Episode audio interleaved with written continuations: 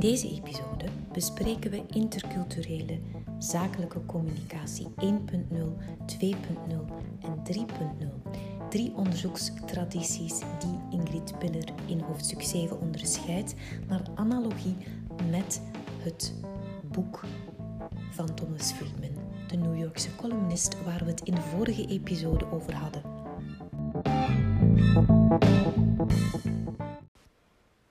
Binnen de eerste onderzoekstraditie valt het werk van onderzoeker Geert Hofstede, die internationale faam verwierf als expert op het gebied van cultuurverschillen in organisaties. Hij schreef het boek Allemaal andersdenkenden omgaan met cultuurverschillen, dat uh, al meer dan 30 herdrukken uh, op zijn palmares heeft. Zijn benadering van cultuurvergelijkend onderzoek wordt in de discussie over interculturele communicatie heel vaak geciteerd, maar ook bekritiseerd. In het handboek pakt Ingrid Piller hem streng aan. In de jaren 60 richtte Hofstede bij IBM Europe een afdeling personeelsonderzoek op, die de tevredenheid van IBM-werknemers ten overstaan van het bedrijf onderzocht.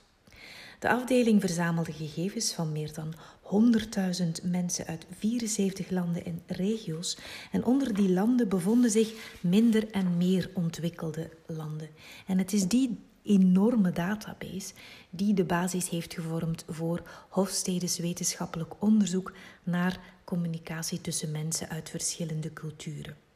Statistische analyses van de antwoorden op de enquête brachten aan het licht dat de verschillen in waarden tussen die 74 landen en regio's in de basis herleid kon worden tot verschillen in vier basiswaardes. En Hofstede noemt die basiswaardes dimensies. Hij heeft het over de dimensie individualisme versus collectivisme, machtafstand, masculiniteit versus femininiteit en de vierde onzekerheidsvermijding.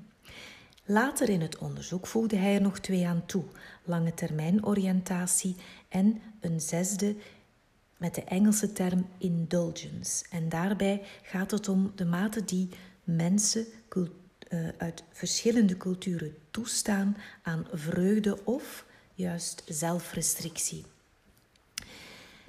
Zelfs een vluchtige blik op Hofstedes website onthult meteen een benadering van banaal nationalisme, waar we het in een vorige episode over hadden. Je ziet ingekleurde kaarten die de wereld uh, volgens de zes dimensies die Hofstede onderscheidt inkleuren. Met andere woorden, natie en culturele dimensie zijn gepresenteerd als een één-op-één match. In het vervolg van deze episode zullen we twee cases bespreken. Gemakshalve verwijs ik naar de eerste case als de case Wilders en naar de tweede case als de case Coca-Cola. Met behulp van die twee cases zullen we kort de nationale cultuurdimensies van Hofstede toelichten en op basis daarvan ook de kritiek formuleren die Ingrid Piller in het handboek uh, aanleunt. Geert Wilders is partijleider van de Partij voor de Vrijheid in Nederland, de PVV, en namens die partij fractieleider in de Tweede Kamer. Je kan hem vergelijken met onze Vlaamse Tom van Grieken uh, voor het Vlaams Belang. Hij staat bekend als een criticus van de islam. Hij uh, strooit uitgesproken standpunten in het rond over de Europese Unie, de euro, immigratie, de vrijheid van meningsuiting, neem het. En Wilders heeft er een provocerend standpunt over in de media gegooid. In 2007 maakte Wilders via de krant De Telegraaf bekend dat hij zou gaan werken over een film over de Koran. Die film, zei hij, uh, in 2008 zou de titel krijgen Fitna. En fitna staat in het Arabisch voor beproeving en voor het kwaad. Nog voordat die film uitkwam, veroorzaakte die ontzettend veel opschudding. Zowel in binnenland als buitenland maakte men zich zorgen dat de inhoud van de film uh, kwetsend voor moslims, voor moslims zou kunnen zijn en risicovolle reacties zou kunnen oproepen op het gebied van openbare orde. Dat is een heel mooie omschrijving om te zeggen: men zou op de vuist gaan omwille van deze film. Het kabinet bereidde zich dus voor op de mogelijke gevolgen die die uitzending van de film zou kunnen hebben in binnen- en buitenland. In 2011 werd hij vervolgd in verband met anti-Koran film Fitna en verschillende uitspraken die hij in interviews zou gedaan hebben, waarbij hij onder meer de Koran vergeleek met Mein Kampf, het boek van Adolf Hitler. Hij werd beschuldigd van het aanzetten tot haat en discriminatie en ook het beledigen van moslims. Op een bepaald moment in augustus 2010, dus ik probeer dit verhaal chronologisch te vertellen, betoogde uh, Wilders voor de Australische tv-zender SBS dat de islamitische cultuur achterlijk is. En dat is niet de eerste provocerende, xenofobe, racistische uitspraak uh, uit zijn mond. Um, ik geef een ander voorbeeld. Luister naar dit filmpje. Het geluidsfragment dateert van 16 september 2009, waarin Wilders in de Kamer een voorstel deed om een belasting in te voeren op hoofddoekjes. Hij wil de hoofddoek niet verbieden, hij wil wel het gebruik ervan ontmoedigen, zoals jullie hoorden. Volgens hem is het tijd voor een grote schoonmaak van onze straten. De vervuiler betaalt. Moslimas kunnen voor 1000 euro per jaar een vergunning krijgen. Ik geef ook even mee dat in datzelfde jaar 2009 Kop Tax werd voorgesteld als kandidaat woord van het jaar op het congres van het genootschap Onze Taal. Naar aanleiding van Wilders anti-islamitische uitlatingen op de Australische zender SBS beschrijven kranten in die periode de vrees van de bedrijfswereld voor dalende exportcijfers naar moslimlanden. Het intercultureel conflict dat Wilders met zijn controversiële uitspraken creëert, wordt merkbaar in het bedrijfsleven. In april 2008 was Friesland Campina marktleider op de Maleisische zuivelmarkt. Nederlandse zuivelproducten werden er verdeeld onder de naam Dutch Lady. Ongeveer 60% moet je weten van de bevolking in Maleisië is moslim. En naar aanleiding van de anti-islamitische film Fitna, die uh, Wilders had gepubliceerd, distribueerde een supermarktketen rode stickers op de zuivel van Dutch Lady. Dutch Lady zag zich genoodzaakt tot maatregelen en plaatste paginagrote advertenties in alle grote kranten van Maleisië om de bevolking op te roepen melkproducten van het merk Dutch Lady niet te boycotten. In de advertentie neemt Dutch Lady afstand van de standpunten van Wilders en benadrukt het bedrijf dat het deel is van de Maleisische cultuur en dat de fabrikant die cultuur respecteert. Zo kan je onderaan de advertentie lezen dat Dutch Lady uitdrukkelijk gedeelde waarden benadrukt, eerder dan verschillen. Ze schrijven: We look forward to your continued support and will always cherish the values that we share. Dit sluit heel sterk aan bij Hofstede's eerste dimensie. De dimensie individualisme versus collectivisme. Als je teruggaat naar zijn werk, dan definieert hij deze dimensie als volgt. Een samenleving is individualistisch als de onderlinge banden tussen individuen los zijn. Iedereen wordt geacht uitsluitend te zorgen voor zichzelf en voor zijn of haar naaste familie. Een samenleving is collectivistisch als de individuen vanaf hun geboorte opgenomen zijn in sterke, hechte groepen die hun levenslang bescherming bieden in ruil voor onvoorwaardelijke loyaliteit. Nu, verreweg de meeste mensen leven in samenlevingen waarin het groepsbelang primeert bovenop het individuele belang. En zulke samenlevingen noemt Hofstede collectivistisch. Collectivisme verwijst dan naar de macht van de groep. In de meeste collectivistische samenlevingen bestaat de familie waarin een kind opgroeit uit een aanzienlijk aantal personen die dicht op elkaar leven. Dus niet alleen de ouders en andere kinderen, maar bijvoorbeeld ook grootouders, ooms, tantes, bedienden of andere huisgenoten. Antropologen noemen dit de uitgebreide familie.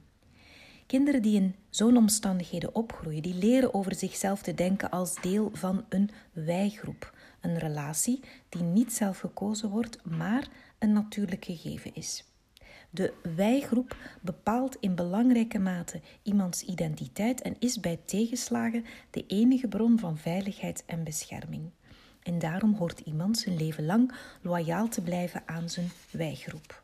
Een inbreuk op die loyaliteit, dat is een zware zonde.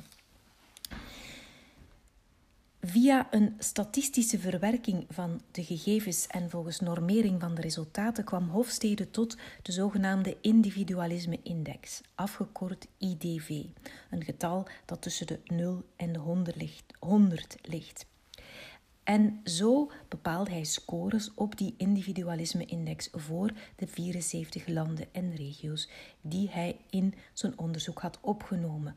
Een hoge score staat voor een individualistische samenleving, een lage voor een collectivistische samenleving. Nu, wat in zijn overzicht onmiddellijk opvalt, is dat bijna alle rijke landen hoog scoren en bijna alle arme landen laag. Nu, om terug te keren naar de case, Maleisië scoort laag op Hofstede's IDV-index en mag dus, volgens zijn mening, beschouwd worden als een uitgesproken collectivistische samenleving. En als je de advertentie in detail bestudeert, dan merk je dat de retorische boodschap die ze brengt heel mooi inspeelt op die culturele denkpatronen van een collectivistische samenleving. In de meeste collectivistische culturen wordt het als onbeschoft en onwenselijk beschouwd om een directe confrontatie aan te gaan. Het bewaren van harmonie met je sociale omgeving is een belangrijke deugd. In de collectivistische samenleving bestaan persoonlijke meningen niet. Ze worden ontleend aan de groep. In individualistische culturen daarentegen is het een deugd om te zeggen wat je denkt. En dat vind je ook terug in de boodschap van de advertentie, waarin Dutch Lady de harmonie probeert te herstellen die in een collectivistische samenleving als Maleisië zo essentieel is en gewaardeerd wordt. De formulering van de advertentie is heel sterk gericht op het instand houden van een wijgevoel. Zo schrijven zij bijvoorbeeld ook We are aware of our responsibility to shareholders, investors, consumers, customers, employees, and to the larger community. We are part of the Malaysian community and respect all its cultures as its own. Naast een wijgevoel en harmonie is schaamte een belangrijke notie in de collectivistische cultuur. Individualistische samenlevingen zijn schuldculturen.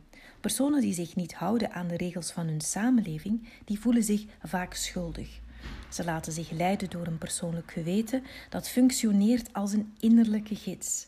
Collectivistische samenlevingen daarentegen zijn schaamteculturen. Als iemand uit een groep de samenleving heeft overtreden, dan zullen alle leden van die groep zich schamen op grond van een gevoel van collectieve verplichting. Samengevat, schaamte is sociaal van aard en schuld is iets individueels. De openingsparagraaf van de advertentie en meer bepaald de zinsnede like all right-thinking persons doet beroep op dat collectieve schaamtegevoel. De tweede paragraaf van de advertentie, Our objection to this film is also shared and strongly voiced by the Dutch government, speelt dan weer in op een tweede onderliggende waarde van een cultuur die we ook in het kwantitatief vergelijkende onderzoek van Hofstede terugvinden. En dat is machtsafstand, afgekort PDI of power distance. Hofstede definieert machtsafstand als volgt. Machtsafstand is de mate waarin minder machtige leden van instituties of organisaties in een land verwachten en accepteren dat de macht ongelijk verdeeld is. Dit betekent dat mensen in een cultuur met een grote machtsafstand zich makkelijker neerleggen bij het feit dat de macht ongelijk verdeeld is dan in culturen met een lage machtsafstand. In culturen met een lage machtsafstand hecht men grote waarde aan het gelijkheidsideaal. Om opnieuw terug te keren naar Maleisië. Het land wordt gekenmerkt door een hoge machtsafstand. Volgens het onderzoek van Hofstede. In een cultuur met een grote machtsafstand heeft macht voorrang boven recht. Wie de macht heeft, heeft gelijk en is goed. Door expliciet te verwijzen naar de goedkeuring en het gedeelde standpunt van de Nederlandse regering, in casu de politieke machthebbers, speelt de advertentie in op de culturele denkpatronen, patronen en verwachtingen van Maleisië. Een cultuur die gekenmerkt wordt door een hoge machtsafstand en een fundamentele erkenning van de afhankelijkheid van de politieke machthebbers. Tot zover deze analyse van de case Wilders en een illustratie van twee dimensies die in zijn werk aan bod komen: individualisme versus collectivisme en machtsafstand. Er werd ook heel wat kritiek geformuleerd op de theoretische standpunten van Geert Hofstede en Ingrid Piller besteedt daar ruim aandacht aan. Een eerste punt van kritiek gaat over het feit dat zijn visie westers centraal zou zijn en een gebrek aan validiteit heeft wanneer je ze bekijkt vanuit een insiderperspectief. We nemen opnieuw Maleisië als voorbeeld. Hier haalt Ingrid Piller onderzoeker Godard aan om te zeggen dat het feit dat Hofstede een High Power Distance Index claimt voor Maleisië volkomen zinloos is, omdat sociale relaties niet in termen zijn geformuleerd van macht in het Maleis, maar in termen van format. Naast het feit dat uh, die zes culturele dimensies dus eigenlijk mogelijk betekenisloze constructies zouden zijn in sommige culturen, is een tweede punt van kritiek dat je kan opnemen de exacte kwantificatie die problematisch is. Dit gaat over een centraal methodologisch probleem. Het idee dat cultuur kan worden gekwantificeerd is volgens critici absurd. De econoom Erik Reinert ligt dit op een treffende manier toe. Hij schrijft: If we try to understand other human beings solely through what is quantifiable, many key aspects are overlooked. In fact, it may be argued through this purely quantitative understanding that the difference between a human being and a big jellyfish consists in a few percentage points of dry matter in favor of the human being. Anders gezegd, het is volkomen zinloos om ons unieke menselijke wezen te proberen herleiden tot percentages, cijfers. Want dan komt het erop neer dat we eigenlijk niet zo heel veel zouden verschillen van een grote kwal. Een ander punt van kritiek dat Piller formuleert op de benadering van cultuurdimensies is dat de theorie van Hofstede essentialistisch en overgeneraliserend is. Overgeneralisatie heeft betrekking op het feit dat bevindingen uit één groep van mensen in een land, mensen die in dienst waren bij IBM in dit geval in de late jaren 60, dat die worden gegeneraliseerd op een bevolking in zijn geheel. Je kan je afvragen wat, laten we zeggen, mannelijk, middenklasse, geschoold, professionele stadsbewoners in een land gemeen hebben met analfabete vrouwelijke, landloze plattelandsbewoners in datzelfde land. Het enige antwoord op die vraag zou zijn: ja, niet veel. En tot slot een laatste punt van kritiek heeft het over het feit dat de cijfers, als je daar eenmaal kritisch naar kijkt, die cijfers waar Hofstede zo prat op gaat, dan zie je dat die cijfers eigenlijk heel snel slinken. In only six of the included countries, Belgium, France, Great Britain, Germany, Japan, and Sweden, were the numbers of respondents more than a thousand in both surveys. In 15 countries, the numbers were less than 200. The first survey in Pakistan was of 37 IBM employees, the second of 70 employees. Dit is de kritische analyse van onderzoeker McSweeney uit 2002. Tot zover de vier belangrijkste eh, punten van kritiek. En dan gaan we ook nog even kijken naar een website, een andere website voor interculturele communicatie, die uh, volledig analoog of toch op zijn minst sterk afhankelijk is van het werk van Hofstede. En die opnieuw illustreert dat een essentialistische kijk op cultuur de nationale cultuur ziet als een stabiel en homogeen attribuut.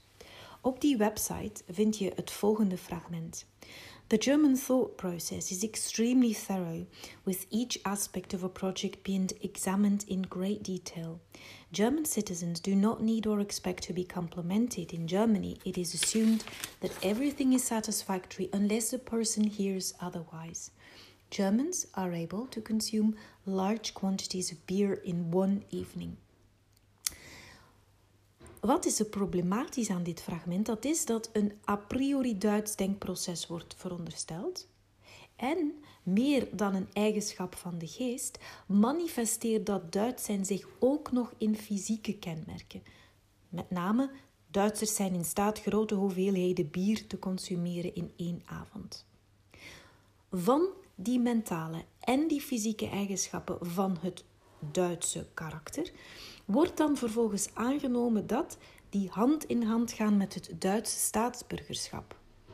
Het is onduidelijk waar dit de honderdduizenden Duitse inwoners zou achterlaten die geen Duits staatsburgerschap hebben.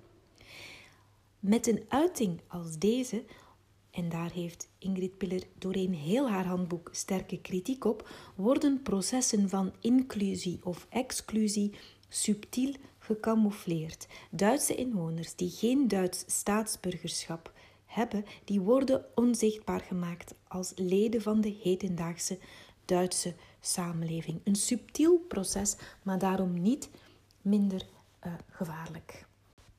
Je zou kunnen redeneren, hmm, die zaken die Hofstede aanhaalt, die klinken eigenlijk wel vrij redelijk en intuïtief. En dat is net het verraderlijke aan het paradigma. We zijn door de jaren heen gesocialiseerd in dit stereotype denken, in dit banaal nationalistische denken. En de, de theorie van Hofstede gaat daar volledig in mee. Vandaar ook niet uh, verbazingwekkend dat ze op grote schaal wordt toegepast en door vele bedrijven met open armen wordt onthaald. De tweede case die we in deze episode eh, bespreken noemen we de Coca-Cola case. Ze verwijst naar de paper die jullie ook in de verplichte reader van Maureen Taylor opgelijst gekregen hebben.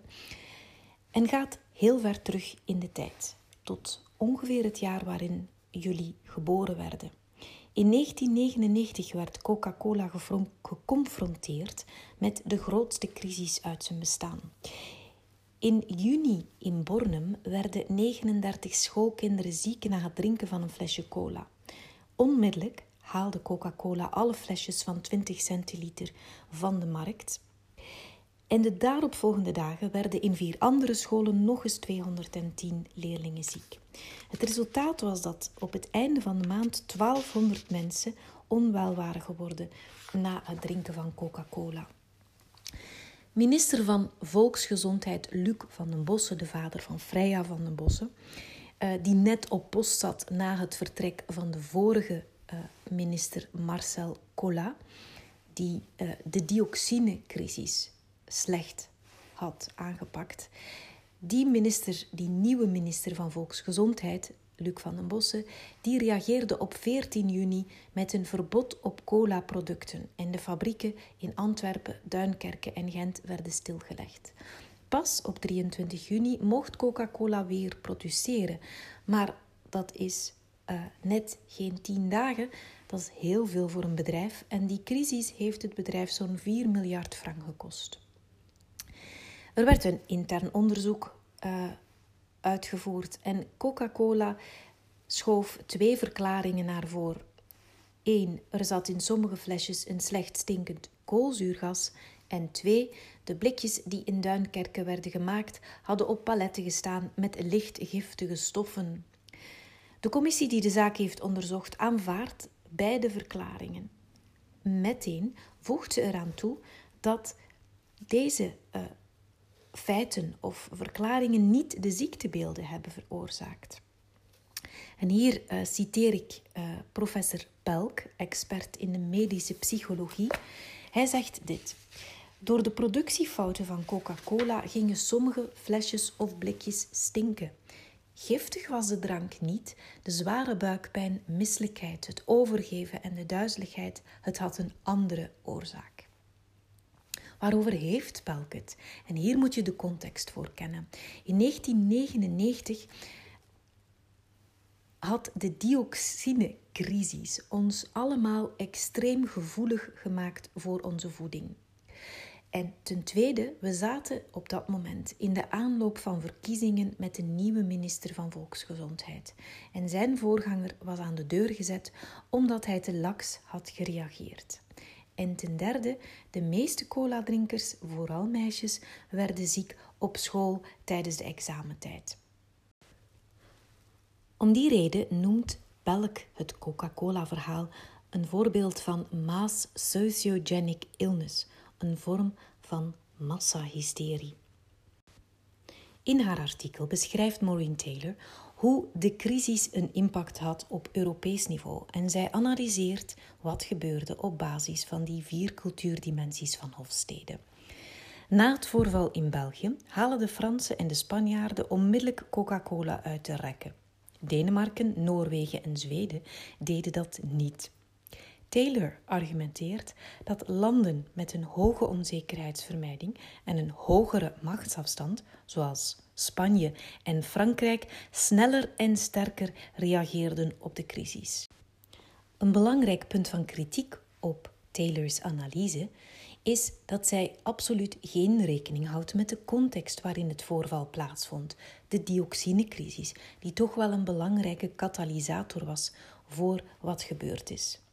En dat laatste punt, de verwaarlozing van de impact van context, is een methodologisch struikelpunt dat eigen is aan de kwantitatieve benadering van de onderzoekstrategie, waarbij men representatieve stalen neemt van grote groepen. Een groot nadeel van multiple choice vragen en surveys van het soort dat Hofstede gehanteerd heeft, is dat je nooit iets kan vinden waar je niet naar gevraagd wordt. Had Maureen Taylor interviews afgenomen met werknemers van supermarkten, dan had zij vast een heel ander verhaal gekregen en had ze beslist te horen gekregen dat er naast cola ook kippen massaal uit de rekken verdwenen. Waar we het tot nu toe uitsluitend hebben gehad over Intercultural Business Communication 1.0 is het nu tijd voor het tweede onderzoeksparadigma, het zogenaamde Intercultural Business Communication 2.0. Daarin gaat men dat gegeven van het stabiele, onaantastbare idee van één natie, één cultuur um, verwerpen en gaat men onderzoeken hoe men aan cultuur doet. Het sociaal-constructivistische paradigma, waar we het in de eerste les over hadden. In deze 2.0-benadering werkt men kwalitatief. Men hanteert een antropologische benadering, waarbij men in wezen gaat kijken en luisteren. Men gaat afstappen op bedrijven. Men doet aan participant observation. Participant observation betekent dat je deelneemt en kijkt. Men maakt opnames van natuurlijk voorkomende interacties. Men doet uh, semi-gestructureerde interviews met werknemers. En die data allemaal samen, die produceren zogenaamde rich data. Rijke data die zich lenen voor wat dan heet thick description van lokale context. Om voor de hand liggende redenen zijn die benaderingen heel goed geschikt voor een verkenning van interculturele communicatie in een specifieke institutionele context, zoals een bedrijf. En zijn ze niet geschikt voor het bestuderen van een nationale cultuur. In deze 2.0 benadering vertrekt men nooit van vooraf a priori gedefinieerde analytische categorieën. De onderzoeker zal zich onderdompelen in de bedrijfscultuur, gaat registreren welke concepten, begrippen relevant zijn voor de organisatie en voor de gemeenschap die hij observeert. En de sleutelvraag van een onderzoeker in traditie 2.0 is de volgende. Waar oriënteren werknemers in een multinationale onderneming zich op? Wat betekent cultuur voor hen? Wat betekent verschil? En wat betekent communicatie? En ook, niet onbelangrijk, doen elk van deze categorieën er eigenlijk echt toe voor hen. Bijvoorbeeld een onderzoek bij acht Finse Zweedse bedrijven nadat een fusie had plaatsgevonden, vond dat cultuur, of meer specifiek culturele verschillen tussen Finnen en Zweden, niets iets was dat bestond buiten de specifieke discursieve context van het bedrijf. In de gefusioneerde bedrijven werd het begrip cultuur selectief gebruikt om problemen uit te leggen. Mislukkingen of mislukte ervaringen, die werden heel vaak doelbewust toegeschreven aan culturele verschillen. Ja, dat is handig. Terwijl successen werden verklaard door andere factoren, zoals bijvoorbeeld acties van het management. De verschuiving in focus van landen naar bedrijven gaat ook gepaard met een theoretische en analytische verschuiving. In interculturele bedrijfscommunicatie 1.0 wordt sterk de nadruk gelegd op attitudes, overtuigingen, waarden, waardeoriëntaties en denkpatronen. Er is ook een relatief sterke interesse in non-verbale communicatie. Maar de rol van taalgebruik, waaronder ook meertalig taalgebruik, het leren van talen en taalvaardigheid, die aspecten zijn relatief onderontwikkeld in benadering 1.0. Communicatie 2.0 studies daarentegen tonen aan dat taalkeuze en taalvaardigheid duidelijk van belang zijn voor sociale actoren, of anders gezegd, belangrijk zijn voor internationale bedrijven en hun werknemers. De studies die in onderzoekstrategie 2.0 zijn gebeurd en die nog altijd gebeuren, die leggen vooral de uitdagingen bloot waar multinationals voor komen te staan wanneer werknemers met verschillende moedertalen plots met elkaar moeten gaan communiceren en verondersteld worden efficiënt samen te werken. Het wordt duidelijk uit dit type onderzoek dat de taalkeuzes die bedrijven in dit verband maken nooit neutraal kunnen zijn en bijzonder veel implicaties hebben. Er is immers een belangrijke kost aan meertaligheid verbonden en meertaligheid in een bedrijf bepaalt ook machtsrelatie. Laat ik het eerst hebben over het kostenplaatje. Wanneer een bedrijf internationaliseert, en dat kan dan zijn door een fusie of omdat het moederbedrijf een dochterbedrijf opzet in een ander land, dan staat het voor drie keuzes bij het overbruggen van een taalbarrière. Bij de eerste keuze doet het, beroep, doet het bedrijf beroep op professionele taalondersteuning. Bij de tweede keuze wordt er beroep gedaan op sleutelfiguren in het dochterbedrijf die de taalkloof met de sprekers van het moederbedrijf helpen overbruggen. Bij keuze 3 wordt er gekozen voor een lingua franca, een taal die voor geen van de betrokken partijen de moedertaal is. Dat kan bijvoorbeeld het Engels zijn. Uiteraard kunnen die drie strategieën samengaan binnen éénzelfde bedrijf en dat is ook meestal het geval. Onderzoek van Nekula en Sichova uit 2004 toont aan dat de kosten voor taalondersteuning binnen een multinational zeer hoog kunnen oplopen. Zij onderzochten 400 dochterbedrijven van Oostenrijkse, Duitse en Zwitserse moederbedrijven in Tsjechië. Meer dan de helft van deze bedrijven hanteerde een officieel taalbeleid waarbij een meerderheid ervoor koos om eentalig Duits te werken. De anderen hanteerden een tweetalig beleid, het zij Duits-Engels, het zij Tsjechisch-Duits. Nu, ondanks dat duidelijke taalbeleid werd er niettemin beroep gedaan op vertalers en tolken. Bij de grotere dochterbedrijven kon dat zelfs oplopen tot 40 procent. Op basis van hun bevindingen schatten de onderzoekers dat voor alle Duitse dochterbedrijven in Tsjechië samen deze kost voor professionele taalondersteuning opliep tot 3,3 biljoen euro voor een periode van vier jaar. En dan gaat het enkel nog om directe kosten. Er zijn ook indirecte kosten, zoals het niet op tijd aanleveren van informatie, het gebrek aan rapport tussen werknemers met verschillende achtergronden. Dat werd nog niet meegerekend in het kostenplaatje. Naast de kost die aan meertaligheid verbonden is, is een tweede belangrijk aandachtspunt dat bij onderzoeksstrategie 2.0 aan bod komt, macht. Taalvaardigheid in een meertalige bedrijfscontext is een belangrijk machtsinstrument. Bij een merger tussen een Finse en een Zweedse bank bijvoorbeeld, en hierbij verwijs ik naar het onderzoek van VARA 2005, daarin werd besloten dat de voertaal van het bedrijf voortaan Engels zou zijn. Wanneer de onderzoekers interviews afnamen van de Finse managers, dan kregen ze te horen dat velen onder hen zeer taalvaardig waren in het Fins, maar veel minder in het Engels. Ze vonden ook dat dit hun professionalisme in het gedrang bracht. In dat verband kan je heel vaak een schaduwstructuur opmerken, die los van de officiële machtsstructuren bepaalt wie het meer of minder voor het zeggen heeft.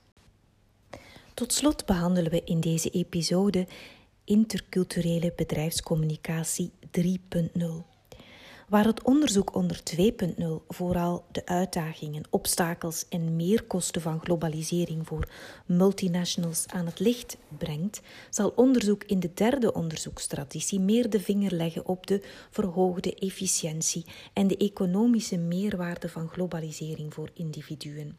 En de benadering in die onderzoekstrategie gaat uit van het werk van de socioloog Pierre Bourdieu en onderzoekt hoe linguïstisch en cultureel kapitaal kan omgevormd worden tot economisch kapitaal in de context van globalisering 3.0. Collega Julie de Wilde had het eerder in deze podcast al over het werk van Pierre Bourdieu. Het onderzoek gaat ervan uit dat taal en meertalig zijn een vorm van kapitaal is, waarin je kan investeren, dat je kan optimaliseren en inzetten om je marktwaarde in het bedrijfsleven te verhogen. In een economie gekenmerkt door landbouw, primaire winning en productie, maakt het eigenlijk niet uit wat de taalachtergrond van werknemers is en welke andere talen ze al dan niet spreken. Inderdaad, fabrieksarbeiders die kunnen soms helemaal niet op het werk praten, omdat praten wordt gezien als schadelijk voor de productiviteit. Wanneer je aan de band staat tijd te verpraten, dan kost dat geld. Arbeiders in de vleesindustrie kunnen bijvoorbeeld veel te druk in de weer zijn met de transportband om meer dan het absolute minimum te communiceren, of ze kunnen zich ook te moe of te uitgeput voelen door hun zware werklast om nog te gaan of willen spreken. Maar in de huidige economie van vandaag, die heel sterk draait op dienstverlening, zijn er veel andere jobs waarbij belangrijke activiteiten zich richten op kennis, op informatie en op diensten. In zo'n jobs kunnen taal en communicatie een centraal aspect uitmaken van het uit te voeren werk. We noemen dat taalwerk of language work. Taalwerk beschrijft jobs waarbij een substantieel aspect van het werk bestaat uit language-related taken. Een voorbeeld daarvan is taalonderwijs, vertalen, tolken, callcenterwerk.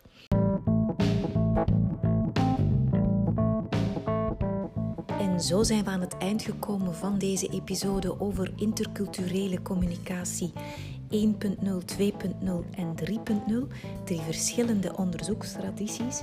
In de volgende episode hebben we het over hoofdstuk 8 van het handboek van Ingrid Piller, Intercultural Communication for Sale.